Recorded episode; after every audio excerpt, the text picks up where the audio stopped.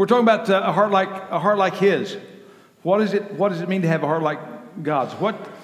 So a big part of, of this whole story of David is that God is preparing David. He's working things out in David's heart. He's preparing him to be king. Now he's he's he has a heart after God. He's he's shown that he has a heart for God.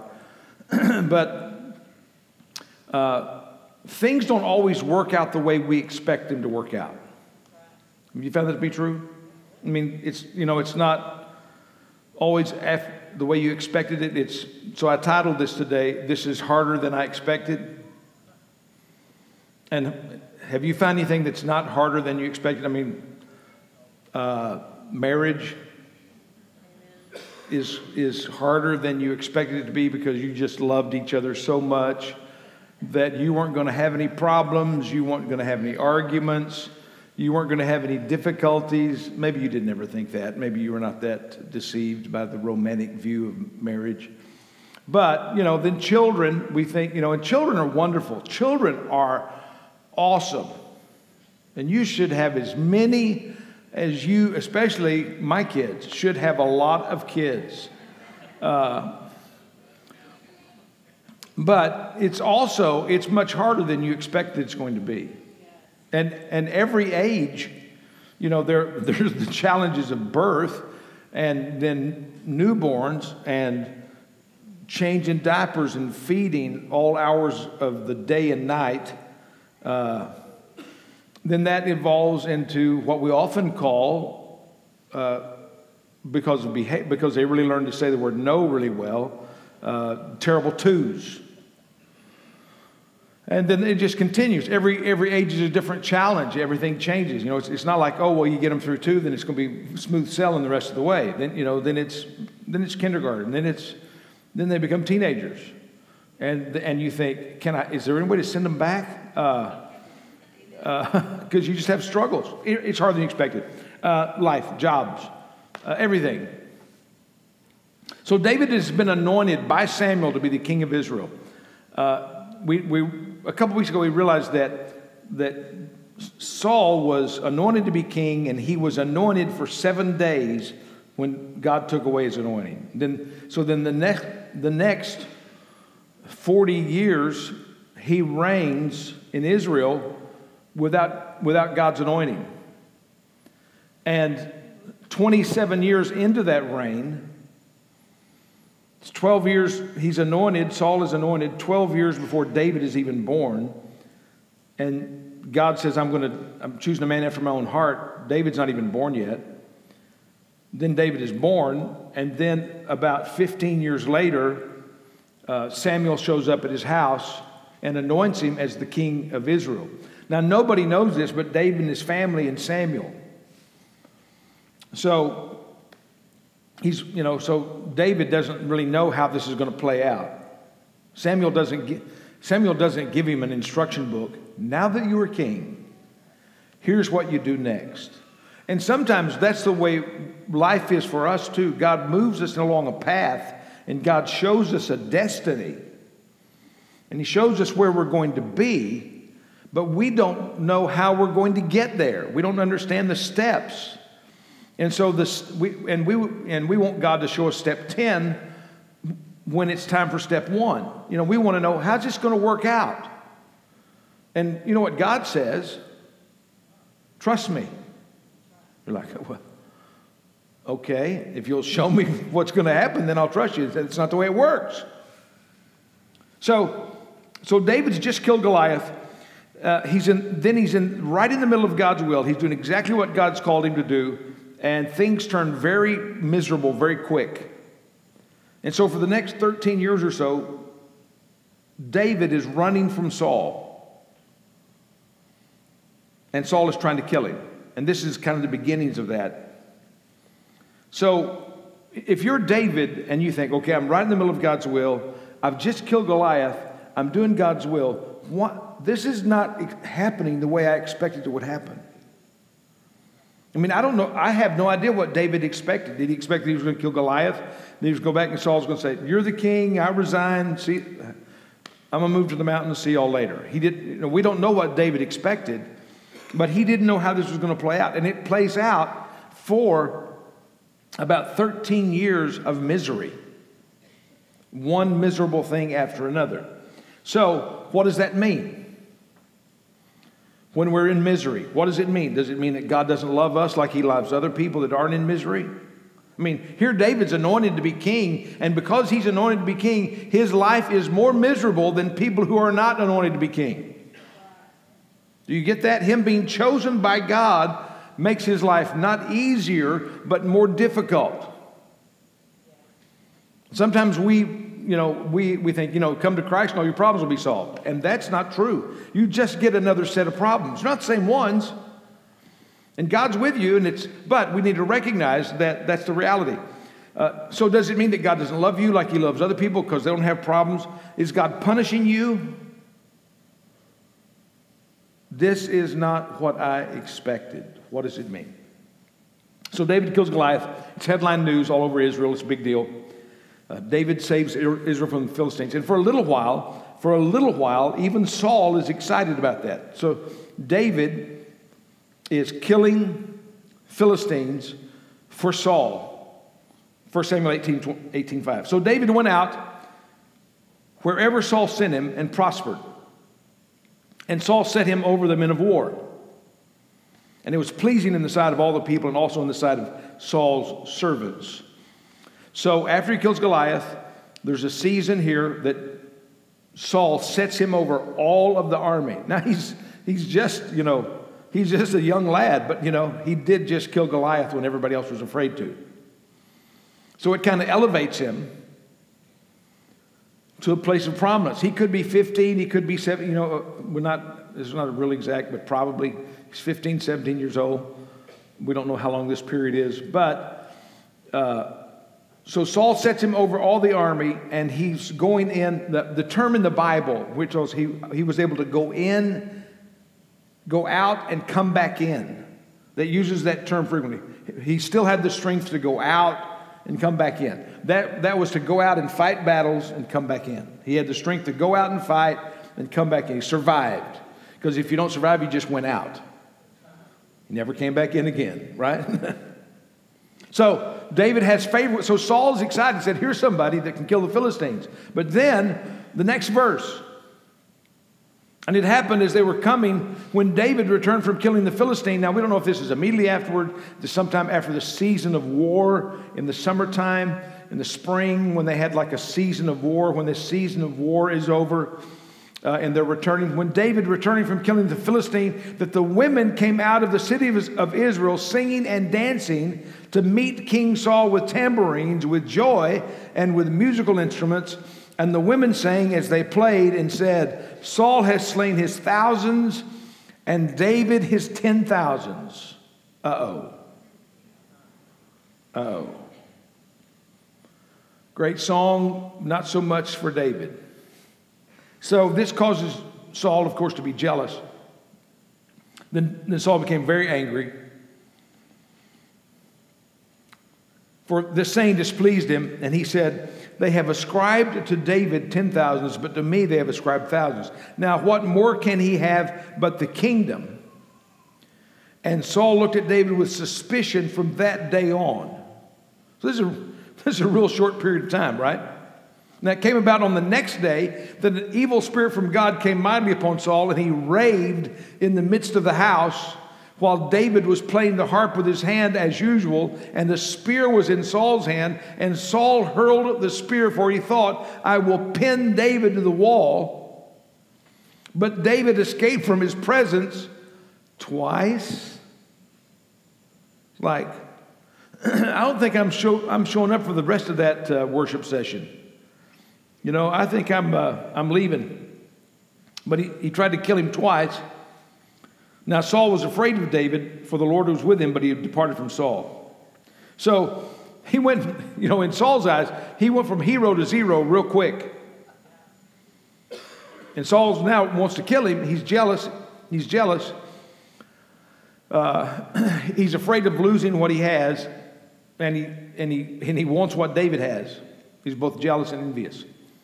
Uh, so So now he's, he's so now he's got a plot. Now he's, now he's going to now he's going to kill David. Therefore Saul removed him from his presence and appointed him as commander of a thousand. And he went out and came in before the people. So who was he commander of before? All the armies. So now he's demoted him. Now he's made him a commander of a thousand. So he's, he's, he's trying to publicly humiliate him. And he went out and came in as before, and David was prospering in his ways, for the Lord was with him. When Saul saw that he was prospering greatly, he dreaded him. But all Israel and Judah loved David, and he went out and came in before them. So David, David didn't spend this time pouting, well, you know, I've lost my position. He continues to be faithful as a leader over a thousand, as he was over all of the armies. Secondly, he's, he wants to embarrass David publicly. Then Saul said to David, Here's my older daughter Merab. You remember when he killed Goliath, there were three things he was promised wealth, uh, he would get to marry the king's daughter, and he, his family would be free from taxes, which, you know, most of you would kill a giant for that. Uh, so where is he?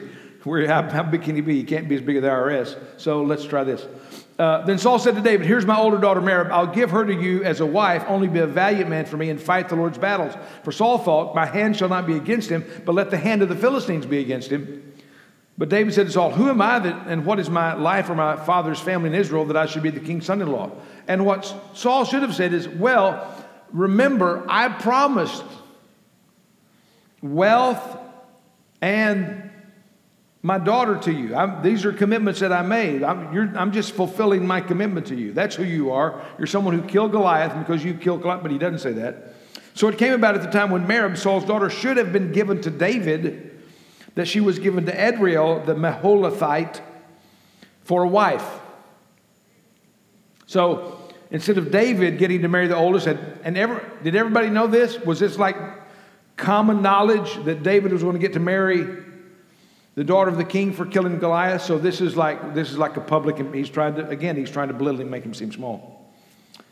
And then then he discovers something. Now Micah's Michal, Saul's daughter, loved David.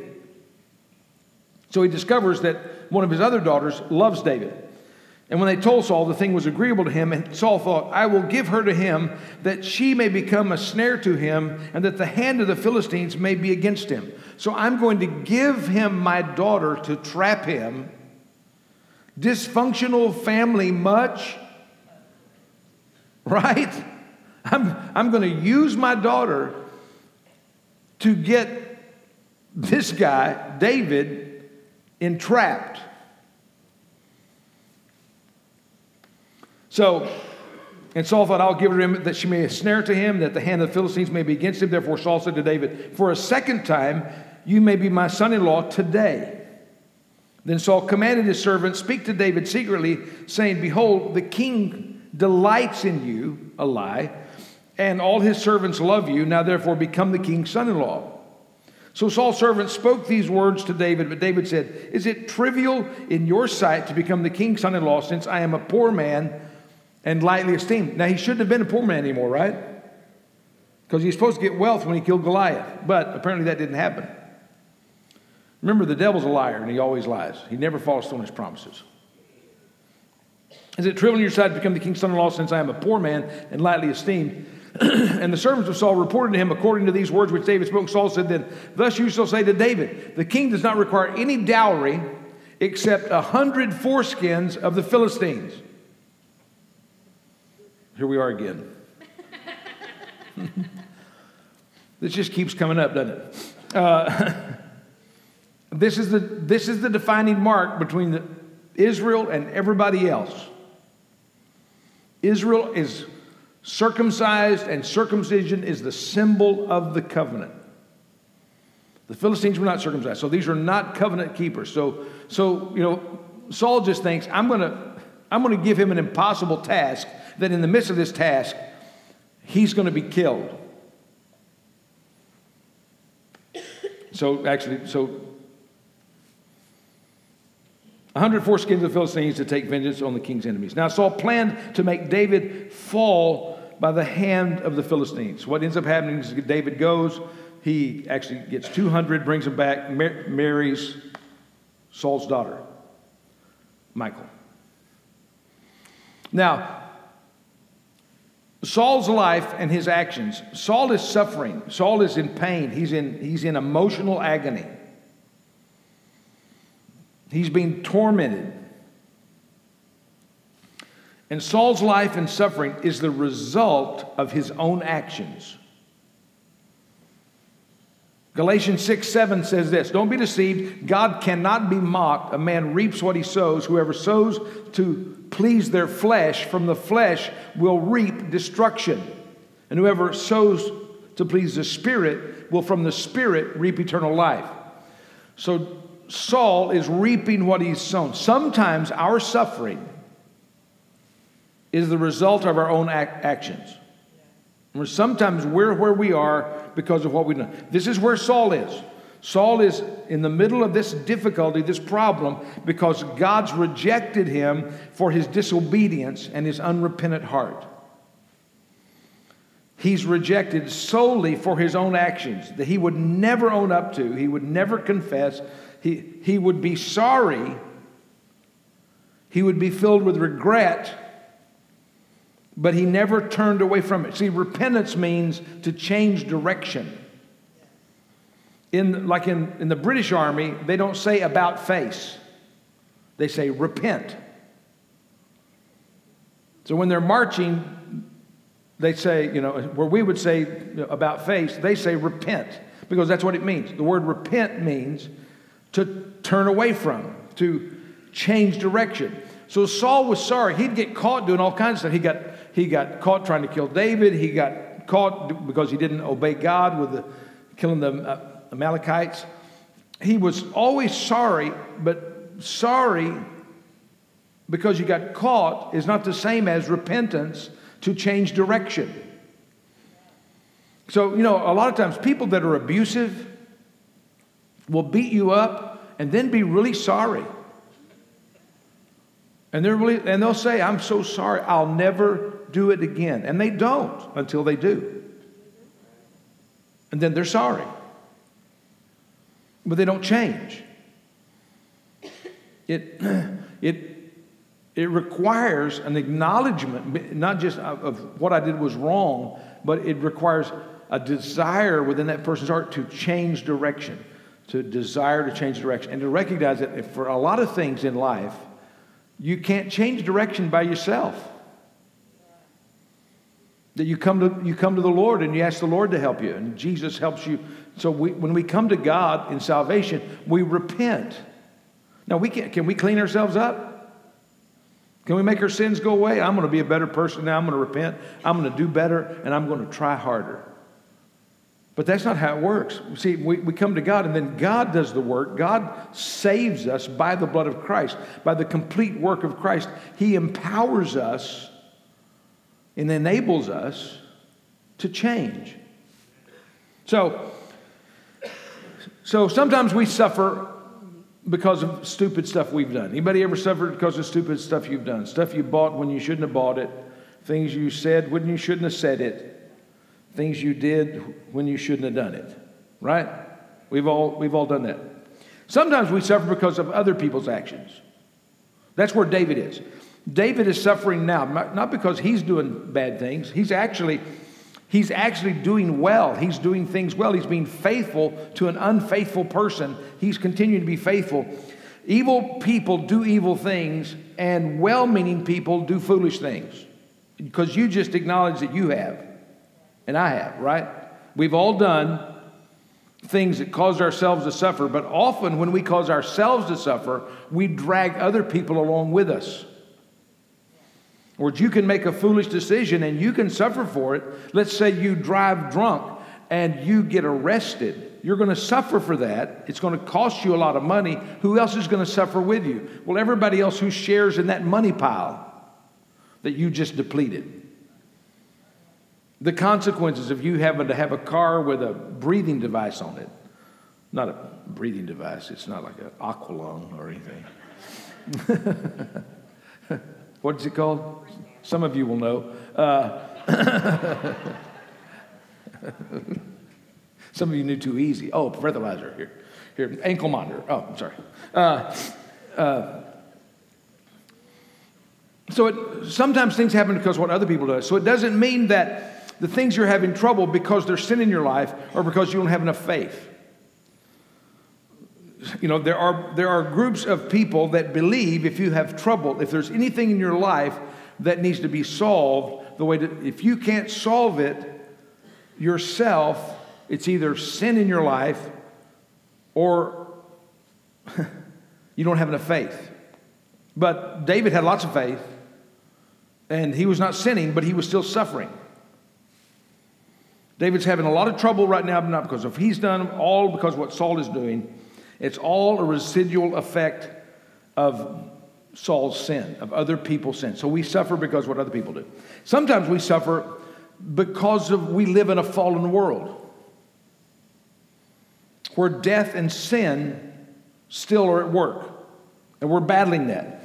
Uh, evil and death exist. Luke chapter 13, verse 1. Very interesting to me passage of scripture. Now, there were some present at that time who told Jesus about the Galileans whose blood Pilate had mixed with their sacrifices. So apparently, for some reason, there was a group of Galilean worshipers that either got too independent from Rome or too rambunctious for Rome or they didn't they weren't in the synagogue like they were supposed to be or they weren't in the temple like they were supposed to be and they offered sacrifices in such a way that it displeased Pilate and so Pilate killed them. Maybe they were perceived as rebels or renegades or whatever. They were the Romans were always afraid. This is why they were afraid of the early church. They were always afraid of gatherings of people. They always believed everything was a coup. They, would, they didn't want soldiers to gather. They didn't like fraternities of soldiers, especially.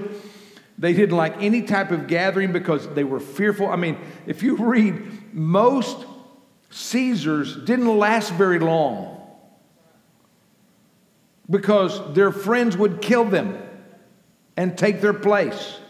That was always a fear. So as the early church began to gather, this was, this was a problem. The, it wasn't necessarily so much what they believed, but they did. They were fearful of them gathering possibly all these people are going to come together that call themselves Christians and they're going to try to overthrow the government. So they're fearful of that.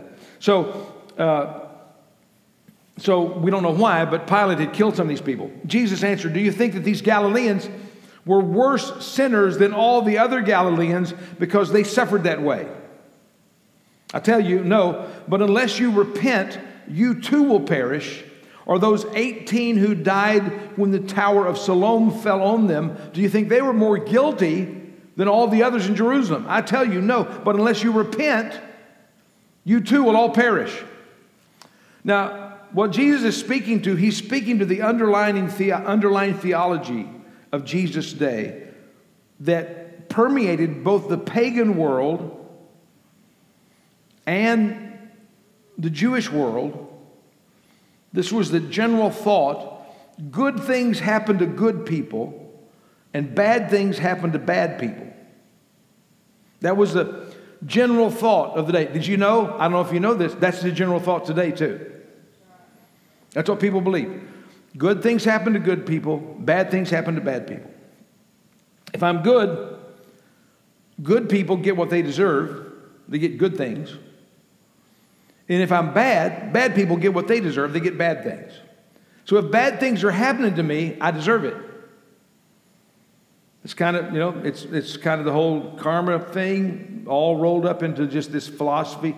But, but if I'm good, if I'm good, you know, there's this kind of moralistic deism that if I'm good, God owes me goodness. God, if, if I'm good, then God owes me happiness. What Jesus was saying is that, is that God doesn't owe you anything, and you all need to repent. Jesus was saying, listen, there's a level playing field here, and it has nothing to do with people's behavior. Good people don't deserve good things, and bad people don't deserve bad things. There's bad things that happen to good people, and there's good things that good things that happen to bad people, and there's bad things that happen to good people. He said, but here's the here's the thing: you're all sinners, far from God, and you need to repent because unless you repent, you will all likewise perish. The level playing field is that you're all sinners. See, that's what the Pharisees didn't get. The sinners didn't have any trouble being sinners. The prostitutes and the tax collectors, all the people, they knew they were sinners. So when Jesus came to them and offered repentance, they were like, wow, he is, even cares about us. And we know we're reprobates and sinners but he loves us and he's offering us forgiveness. But the Pharisees and the Sadducees were so religious, they thought they were so good that they didn't need repentance. So Jesus said, You got to beware of the leaven of the Pharisees. Beware of this mentality that you're beyond it and you don't need it. You're going to miss out. And they did miss out. They missed their messenger because they didn't think they needed salvation. Jesus is saying, God doesn't owe you because you've been good. But you need to repent that's your way out. So here's the reality in all of this. So we suffer, we suffer because of things we do, we suffer because of other things that other people do, and we suffer because we live in a broken, fallen world.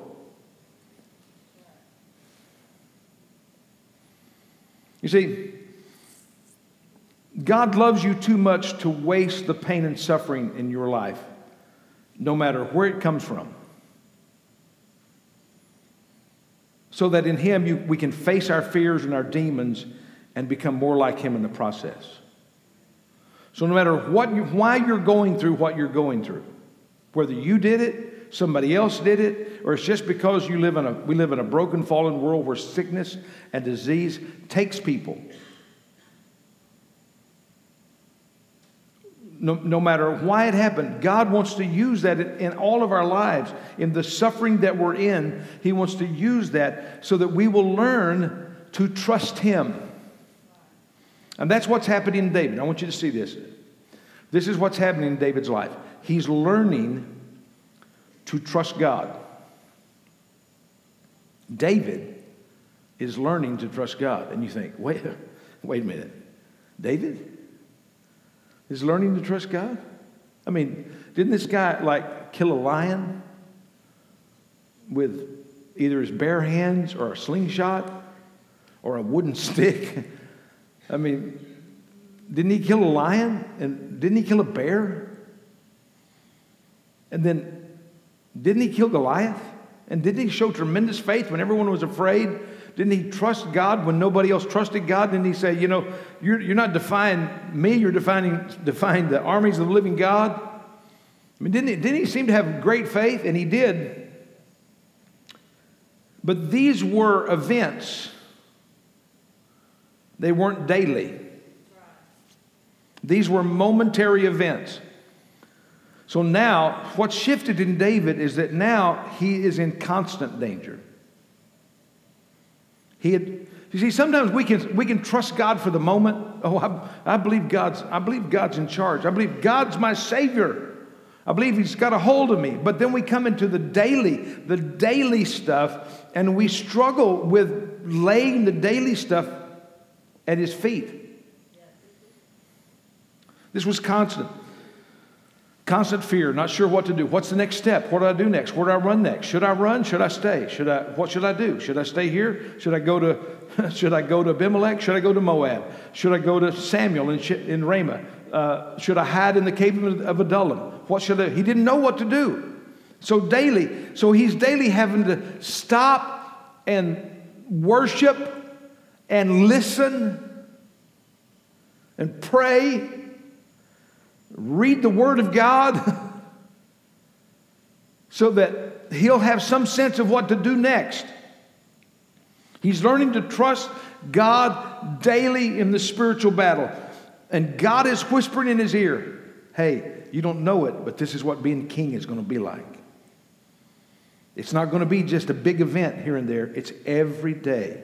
You're going to be loaded down with problem after problem after problem after problem. And you have learned to trust me, but you haven't learned to trust me in everything.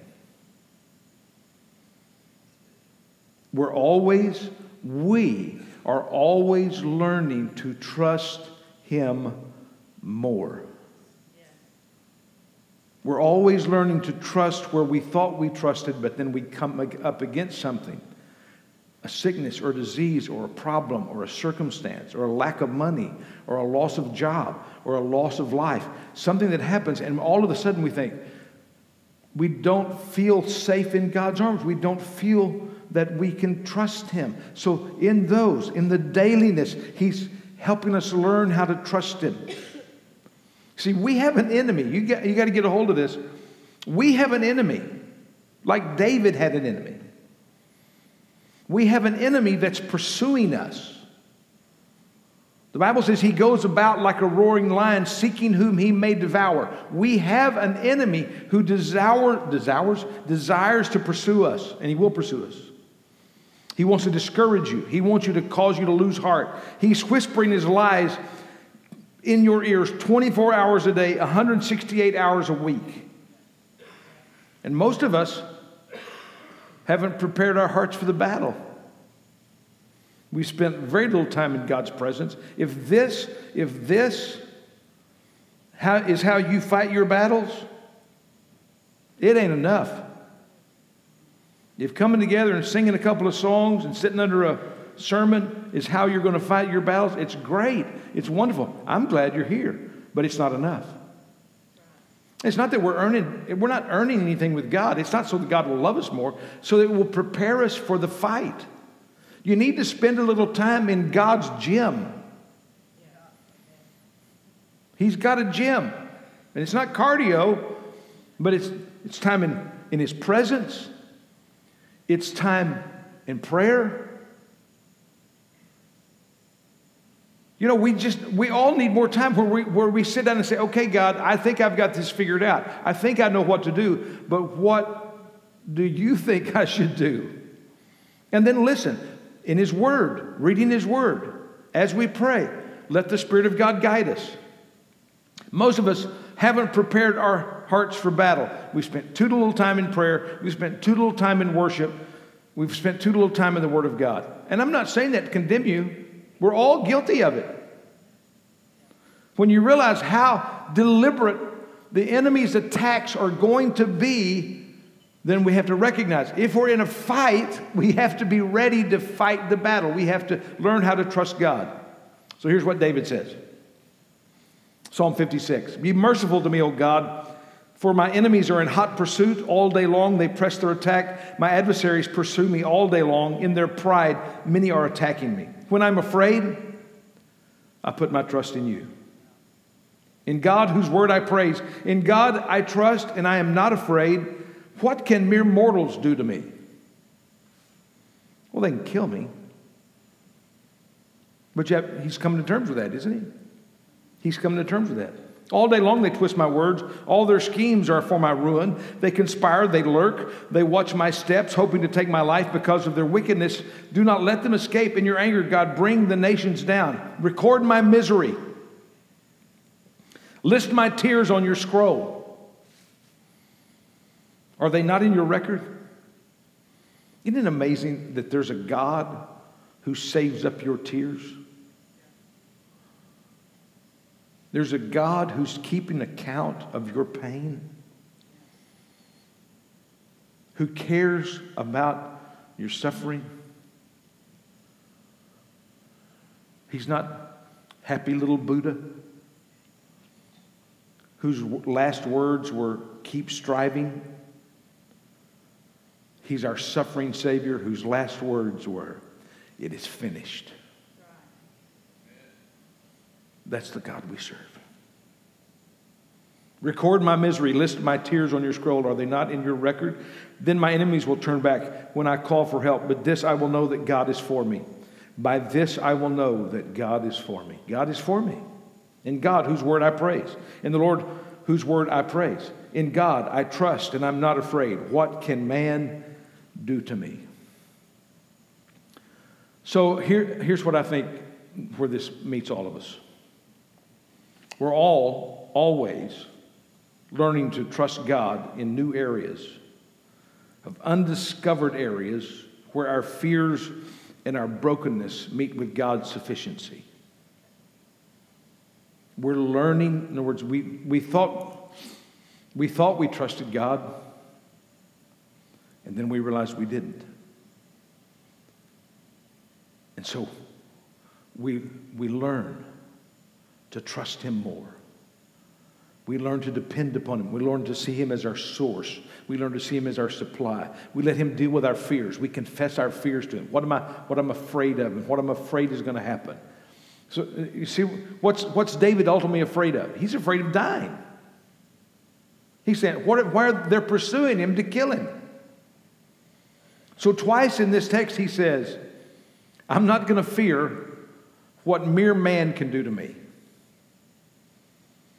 So he's wrestling with it.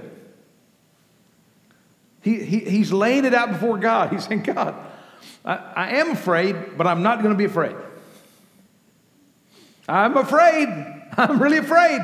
But I'm going to trust you and I'm not going to be afraid. And that's, that's the battle. We're, we're, we're learning to trust. So, where do you, where, what do you need to give to God? What are you struggling with? What are you afraid of? What are the fears that have got a hold of you that you need to release? Where, where are you learning right now?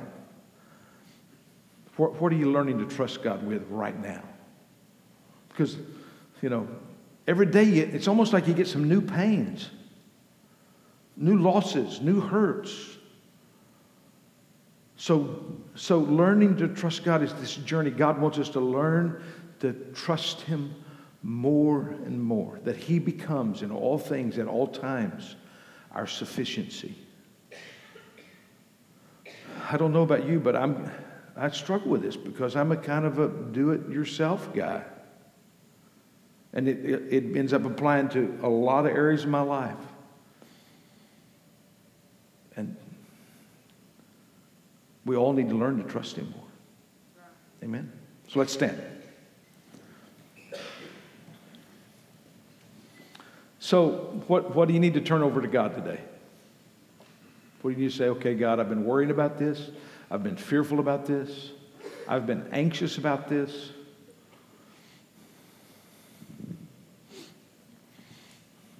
You see, but daily, the thing about killing Goliath is you kill Goliath and it's done.